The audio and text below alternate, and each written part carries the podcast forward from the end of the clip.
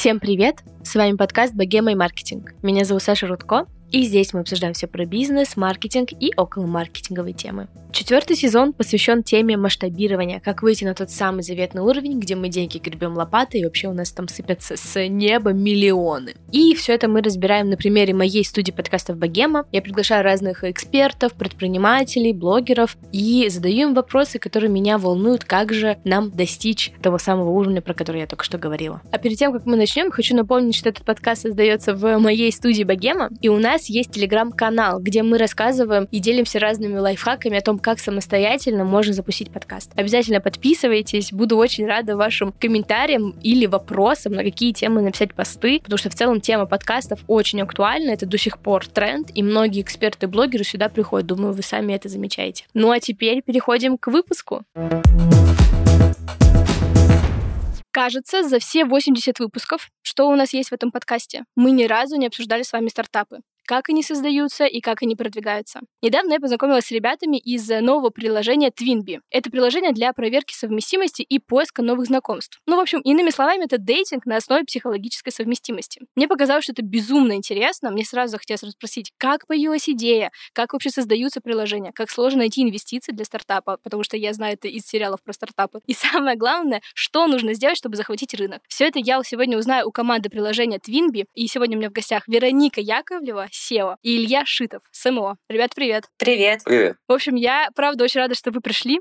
Давайте начнем с самого начала. Расскажите вообще, откуда появилась идея приложения, потому что я сразу же подумала, что, возможно, вы подсуетились вовремя, там ушли с российского рынка всякие Баду, Тиндер, и вы такие, так, кажется, пора место занять, это будем мы. Так это было или не так? На самом деле идея приложения возникла немного раньше, чем случился уход Тиндера, Баду и прочих с российского рынка, и она начиналась даже не с дейтинга, а в основе идеи лежала вообще идея и вопрос, который возник у нас с кофаундером, о том, можно ли человека разложить на какие-то паттерны и понять, как он будет принимать решения, что ему вообще может нравиться или не нравиться в зависимости от его характера, потому что мы все росли в разных семьях, в разных культурах, в разных контекстах и обладаем определенными чертами. И вопрос у нас основным был вообще, можно ли выявить эти черты и могут ли такие черты влиять вообще на человека и предсказывать, можно ли его поведение по этим чертам. Мне еще, знаешь, кажется, что история приложений всегда начинается с какого-то внутренней боли. Я сразу еще подумала, что, возможно, кто-то из из вас искал себе вторую половинку? А, нет, такого не было. У нас уже были тогда вторые половинки. Но когда мы начали думать, куда эту идею вообще можно применить, так получилось, что я выпускница высшей школы экономики, и у меня был такой предмет на факультете, как ведение в сетевой анализ. И я помню, как э, на этом предмете, чтобы показать, как анализировать вообще данные социологические, нам показали тест. Э, у нас тогда наш преподаватель собрала с аудиторией тест, который говорил о нашей личности, она потом нам скинула результаты и показала, как можно на этих данных строить определенные модели. Вот. И, собственно, для того, чтобы ответить на вопрос, можно ли человека раскладывать на такие данные,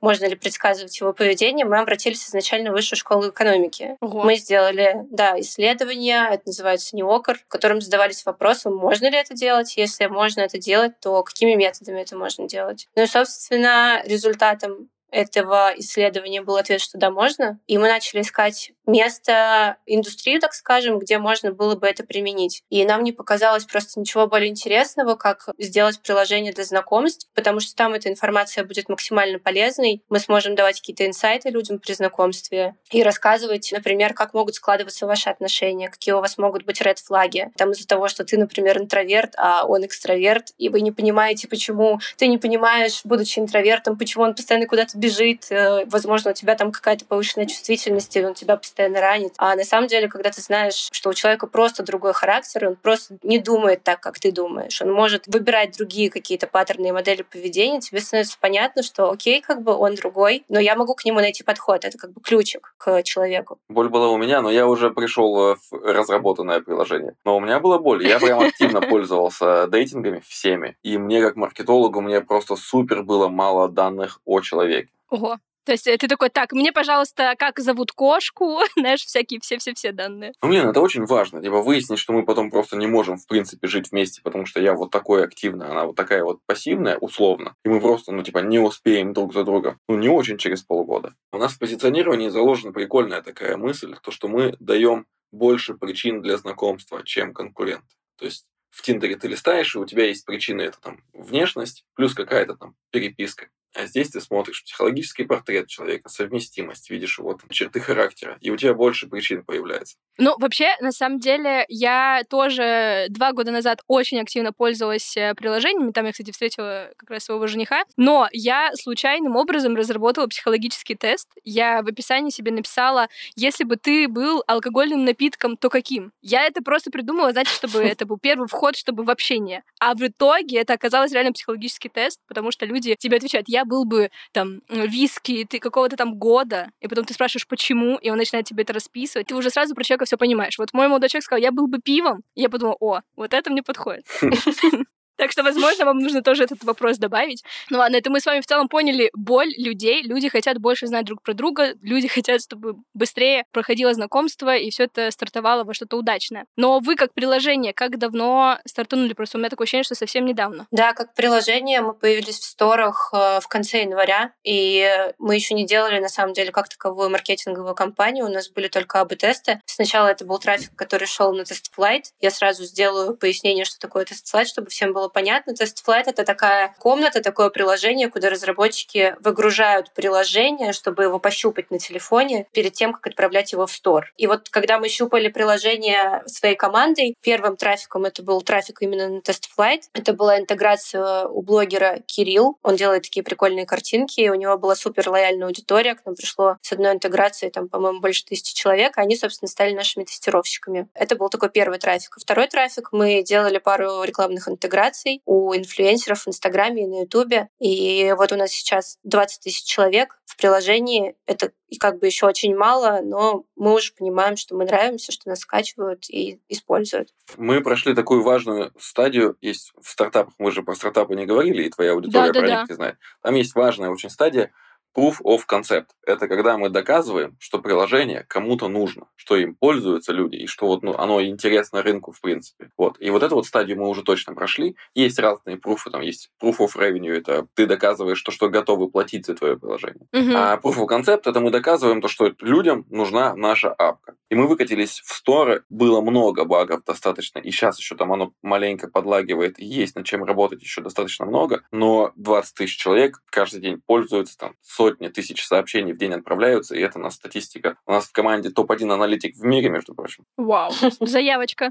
Да, и он нас каждую недельку радует статистикой. Мы прям радуемся. А можете ли чуть подробнее как раз рассказать про вот эти исследования? Потому что я так понимаю, что просто выйти сразу же с приложением в App Store — это нереальная история. Вы сначала, как ты сказал, тестируете и понимаете вообще, нужно ли это людям. А как это происходит? Это какие-то опросы или это вы делаете мини-версию и кому-то его показываете? Как это работает? Да, я расскажу. Мы, естественно, сразу уложили все те идеи, которые у нас были в какой-то такие небольшие интерфейсы на бумаге, попробовали написать на него ТЗ, отрисовали все экранчики в фигме. На этих экранчиках, которые можно было пощупать только на экране компьютера, там, либо телефона, это не было еще приложением полноценным, мы проводили customer development. Нам, собственно, тоже помогала Высшая школа экономики, поскольку мы были заказчиками этого проекта. И тогда был выезд осенний Воронова, это такой типа кампус вышки, куда собирают иногда вывозят студентов на пару дней. Там такой типа нетворкинг между студентами происходит. Мы вместе с ними поехали, и нам предоставили, по-моему, больше ста человек, тогда около 130 человек студентов, которым мы показывали эти экранчики, они тыкали и говорили, что они вообще думают, что они ожидают, как бы было классно, как бы было плохо. Это было таким первым шагом. То есть мы поняли, что эта идея жизнеспособна, что она вызывает какие-то позитивные эмоции у людей, и что ее можно переносить в код. Когда мы перенесли это все в код, вылили, вот как я рассказывала перед этим в тест-флайт, получили там обратную связь. Мы посмотрели, как люди ходят по приложению, какие они вообще оставляют отзывы, на каких местах они зависают, чтобы чтобы понять, где баги появляются. То есть это все такой бесконечный живой процесс. И даже сейчас то приложение, которое вы можете скачать в Store, это, естественно, никакая вообще не финальная версия. Это такая минимальная версия, с которой мы были готовы пойти в Store, чтобы получить вот этот proof of concept, про который рассказывал Илья.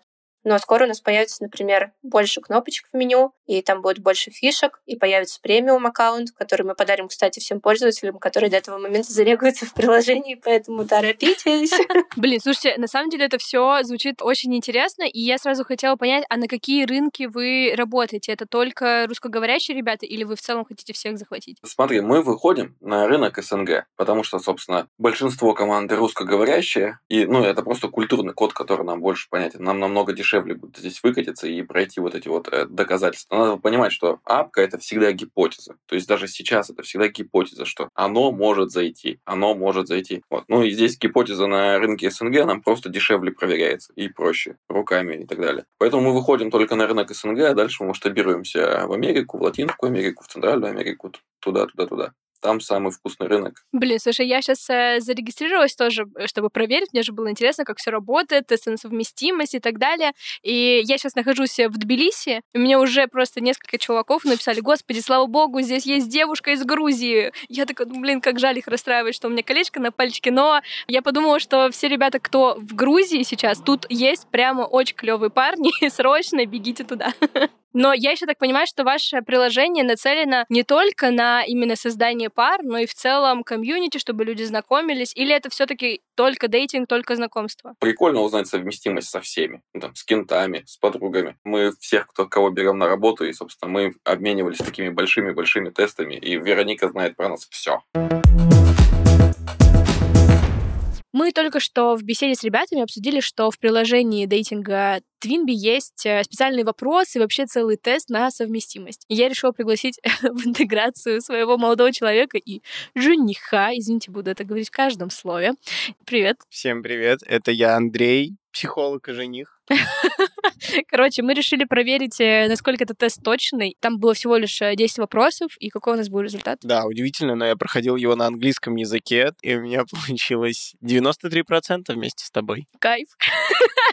Не просто так женимся. Да, не просто так я учил английский. На самом деле тут довольно большое количество разнообразных карточек для того, чтобы начать общение и завести его на абсолютно разные темы. Давай выберем какие-то из этих карточек и ответим на пару вопросов. Половое воспитание, вопросы на подумать, ход 18+, но мы уже это тестили, отношения, сближение и знакомство. Предлагаю выбрать близкое знакомство. Окей, ладно, давай, нам подходит. Поехали.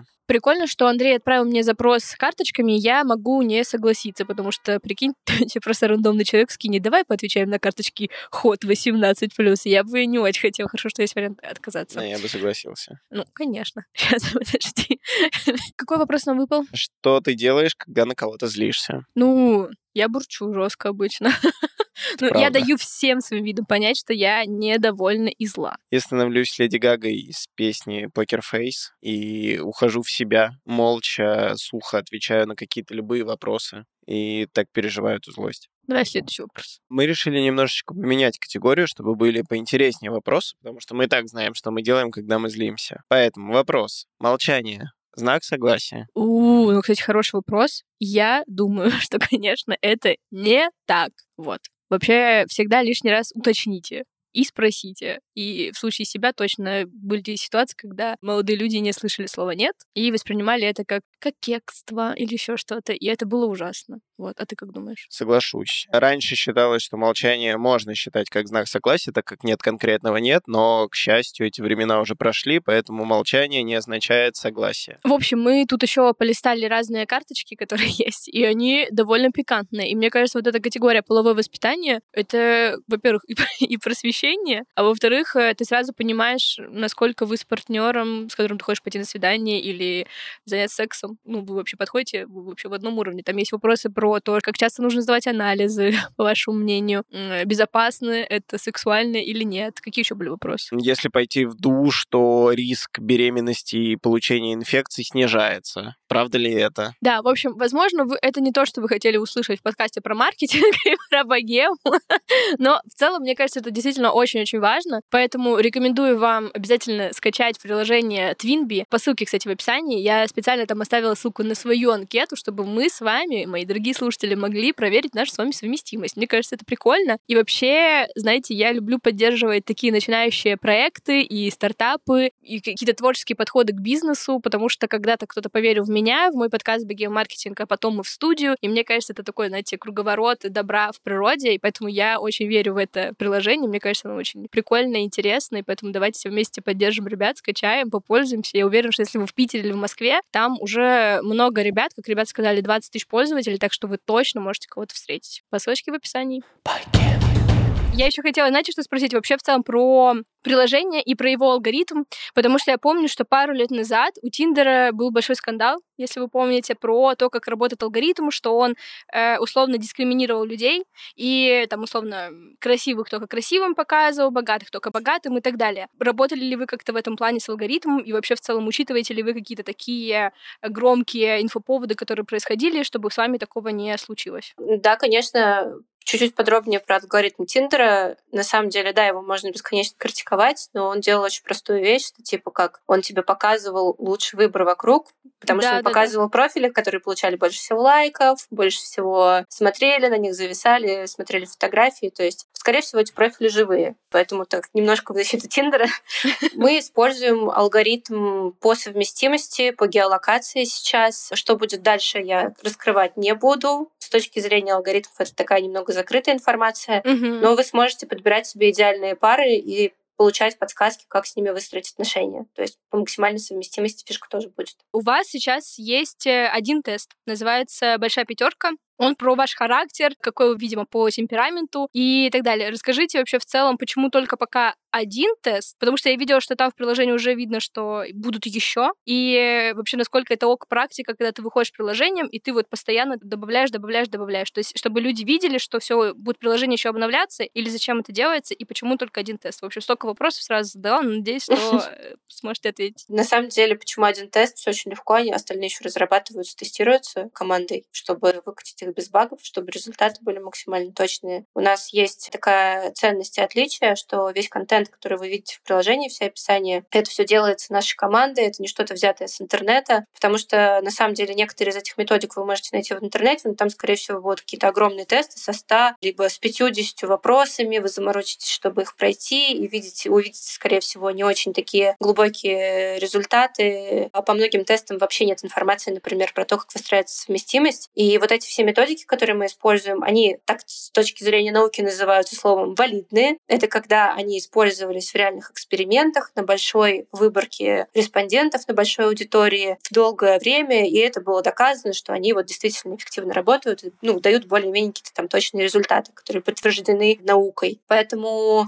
и все описания, все формулы, все алгоритмы, это все пишется своими руками, и все текста, которые получают пользователи, тоже пишутся своими руками. Это достаточно долгая работа. И для того, чтобы даже понять, какие методики мы можем предлагать внутри приложения, сейчас вы их видите четыре, это тоже долгая работа потому что мы ищем, занимаемся до сих пор исследованием того, какие можно подходы использовать, чтобы улучшить результаты вашей совместимости. Но правильно я понимаю, что потом в дальнейшем вы смотрите на то, как пользователи этим пользуются, и что-то убираете, что-то будете новое добавлять. Это так, да, работает? Но с точки зрения методик вряд ли мы будем что-то убирать, потому что если мы это внедрили, мы уже посчитали это важным фундаментом и основой для того, чтобы наши пользователи пользовались как-то этой информацией. Возможно, просто в какой-то момент выпуск новых методик и новых тестов прекратится но будут появляться какие-то другие интересные фишки. А все эти новые тесты, они в том числе будут влиять на тот процент совместимости, который есть, или это скорее просто еще одна информация? Да, они все будут подсчитывать общий процент совместимости, и там будут даже тесты. Вы сейчас можете в приложении видеть даже какие-то такие, казалось бы, немножко, наверное, завышенные баллы. Там, например, нету процента совместимости меньше 50. Но скоро мы выпустим тест, который будет показывать ваши отрицательные черты, и вот mm-hmm. он сильно повлияет на процент совместимости, поэтому если вы с кем-то проверили совместимость, и у вас там 99, то не спешите радоваться. Блин, я только обрадовалась, у меня с моим женихом 98 было, я подумала перед записью, о, ну в целом все понятно, ну ты теперь сказал, и второй проходить, мне уже тоже интересно. Как я понимаю, как работает э, вся система запусков, да, вот есть фаундер, есть SEO, вы придумываете идею, какую-то гениальную, срочно хотите ее реализовать, и дальше вы ищете инвестиции, чтобы, опять же, вот эти все сделать тесты, понять, вообще это интересно, неинтересно, так ли это, и вообще запускается ли приложение без инвестиций, и вот все вот эти первичные этапы, которые вы проходили, как это вообще все работает с инвестициями, на ваши какие-то средства, в общем, как это все устроено? Ну, конечно, вы можете э, не запустить стартап, но сделать какие-то первые шаги для того, чтобы найти финансирование на свою идею. Вы, например, можете отрисовать на листочке экраны, либо сделать презентацию, там, найти какого-то человека, которого вдохновит ваша идея, у которого будет минимальный бюджет, и сказать, вот, я нашел, это оно, оно точно заработает. Он про вас профинансирует на какой-то небольшой этап, вы условно сделаете приложение и там сделаете какое-то подтверждение того, что вами пользуются, и вам еще больше денег дадут на это. То есть это такие определенные этапы, которые все стартапы проходят, и на каждый этап ты можешь поднимать инвестиции, но у нас не так. Мы делаем все на свои деньги. За внутреннее финансирование у нас два человека, фаундер, мой партнер и я. Собственно, у нас вот так происходит. Вау, то есть вы так сильно верите в свою идею, что сами вложились в нее. Да. Блин, это круто. Просто, знаешь, опять же, все из сериалов, что там без инвестиций никто ничего не делает. Но, возможно, я еще вот в паре интервью видела, что чем отличаются стартапы русскоговорящих ребят и американцев, что русские ребята чаще всего уже мы такие, ну, мы уже разработали приложение, мы уже что-то выкатили, и уже под это ищут инвестиции. А американские ребята, они сначала продадут, а потом только начнут реализацию. Так ли это? Хоть сейчас э, мы продолжаем финансировать э, приложение полностью за свои деньги, и даже мы какой-то маркетинг будем первично запускать за свои деньги. Но у нас сейчас приближается такая стадия, которая, когда нам нужно поднимать раунд. Это будет седовый раунд. Это когда ты уже берешь деньги на масштабирование проекта э, у какого-то человека, кто в тебя верит, и мы подходим к этому этапу тоже. А как вы вообще планируете монетизироваться в целом? Это какая-то подписка на какой-то про уровень или как-то? Мы монетизируем будем контент это наше, наверное, главное отличие от Тиндера, Баду и там всех прочих историй, что там монетизируют количество лайков, количество просмотров, ну, то есть какую-то такую историю. А мы монетизируем контент, то есть мы будем монетизировать расширенную информацию о совместимости, red флаги всякие. Мы будем... Э, там у нас есть еще карточки, не знаю, ты дошла или не дошла до карточек? Дошла, да, до видео, очень клевые карточки. Карточки тоже будут появляться, их как постоянно будут появляться новые, и они будут стоить там, сколько-то денег. Немного, но вот, чтобы там повеселиться, они будут сколько-то стоить денег. Будет премиум подписки, где все включено, и можно будет сделать разовую покупку. Захотела там в эти карточки поиграть, купила, поиграл. Такая основная. Но мы пока не будем монетизироваться прям за деньги, за деньги, за деньги. У нас нет такой задачи. У нас будет на выбор пользователям либо ты сделаешь 3 инвайта, или 5, мы еще не решили. Ну, либо 3, либо 5. Либо ты платишь денежку. Ну, то есть будет вариант пользоваться приложением бесплатно, я думаю, еще достаточно долго. Про инвестиции хотела еще сказать, что я так понимаю, что в целом они еще нужны для того, чтобы как можно быстрее захватить долю рынка, где-то демпинговать цены, где-то жесткий маркетинг использовать, и как раз как бы инвестиции это покрывают. Так ли это? И я хочу узнать, как вы планируете захватить рынок и когда начнете его захватывать. Сейчас вы, я так понимаю, скорее больше на тесты работаете, а потом начнете захватывать. Инвестиции покрывают намного больше. То есть стартап это много-много людей людей, огромное количество разработки, и это, ну, типа, достаточно много денег. И, в принципе, то есть они сгорают, сгорают, сгорают, сгорают постоянно, и вообще просто, чтобы жить, а мы же не монетизируемся, то есть мы не выкачиваем деньги из пользователей. То есть мы монетизируемся на каком-то этапе. И чтобы жить, ну, проекту ему нужны постоянные вливания. Мы пока живем на свои, и в целом мы можем еще долго жить на свои, но для того, чтобы, да, ускориться и масштабироваться, по-любому нужны инвестиции, плюс это вообще обязательный этап развития стартапа. Короче, так делается стартап. Нужно продавать доли стартапа стартапов всегда, иначе это не стартап. Это прежде всего для всего остального рынка показатель того, что не сама команда верит в проект, а кто-то еще верит, и кто-то дает деньги, и значит, вау, проект клевый. Это такой определенный респект от рынка и от бизнес-среды в сторону стартапа. Да, типа есть оценка стартапа, а есть стоимость стартапа. И стоимость стартапа mm-hmm. может определиться только когда эту стоимость кто-то готов заплатить. И это такие два разных параметра. Ваша главная метрика удачных интеграций — это скачивание сейчас. То есть вы смотрите в первую очередь на это. Скачивание и насколько пользователь остался в апке или не остался. Что есть я могу купить там какого-то лайфстайл-блогера, который приведет много пользователей, но они уйдут через два дня. Ну, и в итоге они там, то есть если я их купил два месяца назад, сегодня у меня их нету, и они мне, ну, то есть я просто сжег деньги. Поэтому мне нужно оставить пользователя, э, замотивировать его делать инвайты, ну, и привести за адекватные деньги. То есть вот такое много разных метрик. Расскажи тогда про того, не знаю, какие у вас самые удачные интеграции, или где ты хотел поматериться, что-то нам такого интересного хочешь рассказать про эти интеграции у инфлюенсеров? Мы сейчас разделили трафик на две части. Есть ядро, люди, которые прям интересуются психологией и прям сильно проваливаются в апку, а у нас же там еще нет-нет подтормаживает, но я думаю, к моменту выхода этого подкаста уже тормозить не будет. Ну, там раньше подтормаживал. И, то есть нам нужны лояльные люди, которые, ну, типа, о, классная идея, мы попользуемся и позовем своих друзей. И мы закупаем у лайфстайл-блогеров аудиторию, которые просто такие, о, классно, попробуем. Ну, то есть такие, о, классно, попробуем. Те пользователи дешевле, но их удержать сложнее. А вот там ребята, допустим, с правила 34, они пришли и пользуются. Каждый день пользуются. То есть все, кто пришли, все пользуются. Наш аналитик радуется, радует нас, мы тоже радуемся.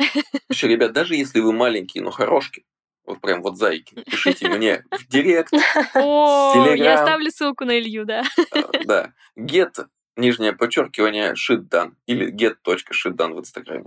Пишите мне, я вот, вот с радостью вам заплачу немного денег, мы сделаем классный контент, который понравится еще и вашим подписчикам. Потому что вот это, кстати, прикольно. Все прикольные ребята, у которых мы делали интеграции, типа там правил 34, вот подобные всякие. Кирилл, тот же, который комикс классный разрисовал, они все сами кайфанули от продукта, кайфанули от реакции своей аудитории. Ну, то есть, ну, классно, все реально классно. То есть нет причин не масштабировать всю эту историю и не делать интересные интеграции.